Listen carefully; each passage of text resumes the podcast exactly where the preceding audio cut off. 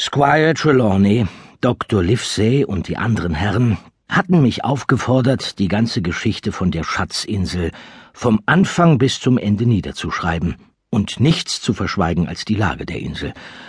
Und auch das nur, weil noch immer ungehobene Schätze dort liegen. Und so greife ich jetzt, im Jahre des Heils 1799 zur Feder und beginne mit der Zeit, da mein Vater Wirt im Admiral Benbow war – und der sonnenverbrannte alte Seemann mit der Säbelnarbe sich unter unserem Dach einquartierte. Ich entsinne mich seiner, als ob es gestern gewesen wäre, dass er vor unsere Türe gestapft kam. Seine Matrosenkiste wurde in einem Schubkarren hinter ihm hergebracht. Er war ein hochgewachsener, kräftiger, schwerer, nussbrauner Mann.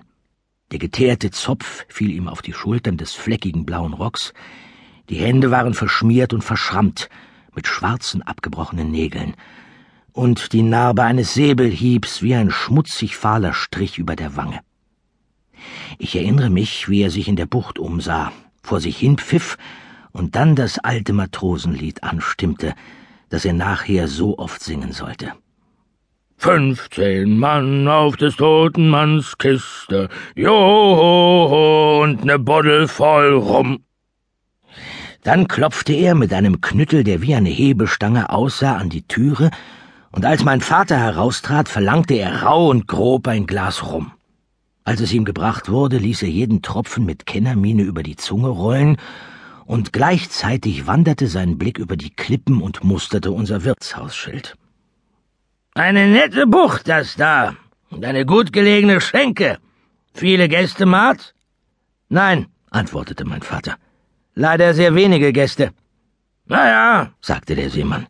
Dann ist's die richtige Koje für mich. Hey, ihr da! rief er dem Mann zu, der den Karren schob.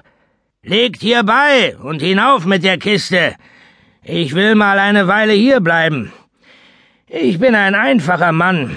Rum, Speck und Eier. Mehr brauche ich nicht.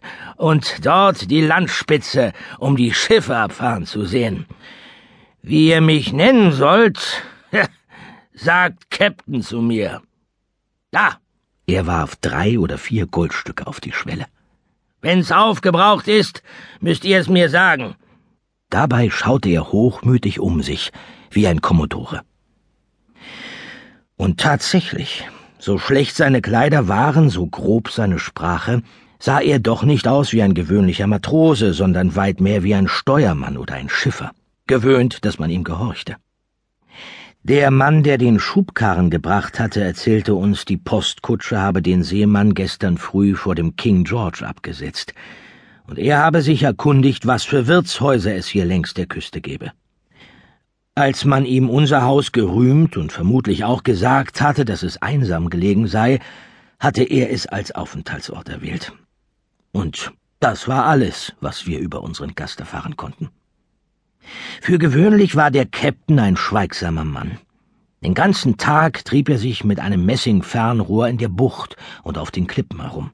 Den ganzen Abend saß er in einem Winkel der Gaststube unweit vom Feuer und trank seinen steifen Grog. Wenn man zu ihm sprach, gab er meist keine Antwort. Er schaute nur jäh und wild auf und schneuzte sich, dass es wie ein Nebelhorn dröhnte. Wir und die anderen Gäste gewöhnten uns mit der Zeit daran, ihn in Frieden zu lassen. Tag um Tag, wenn er von seinen Wanderungen heimkehrte, erkundigte er sich, ob nicht etwa ein Seemann des Wegs gekommen sei.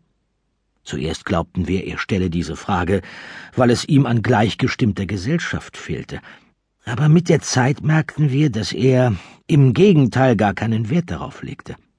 Sobald ein Seemann im Admiral Benbow einkehrte, wie das hin und wieder geschah, wenn einer längs der Küste nach Bristol wollte, musterte er ihn durch den Vorhang an der Türe, bevor er sich sehen ließ. Und solange ein Seemann im Gastzimmer war, verhielt unser Käpt'n sich mäuschenstill. Für mich gab es in dieser Frage am Ende kein Geheimnis mehr, denn in gewissem Sinn teilte ich seine Befürchtungen.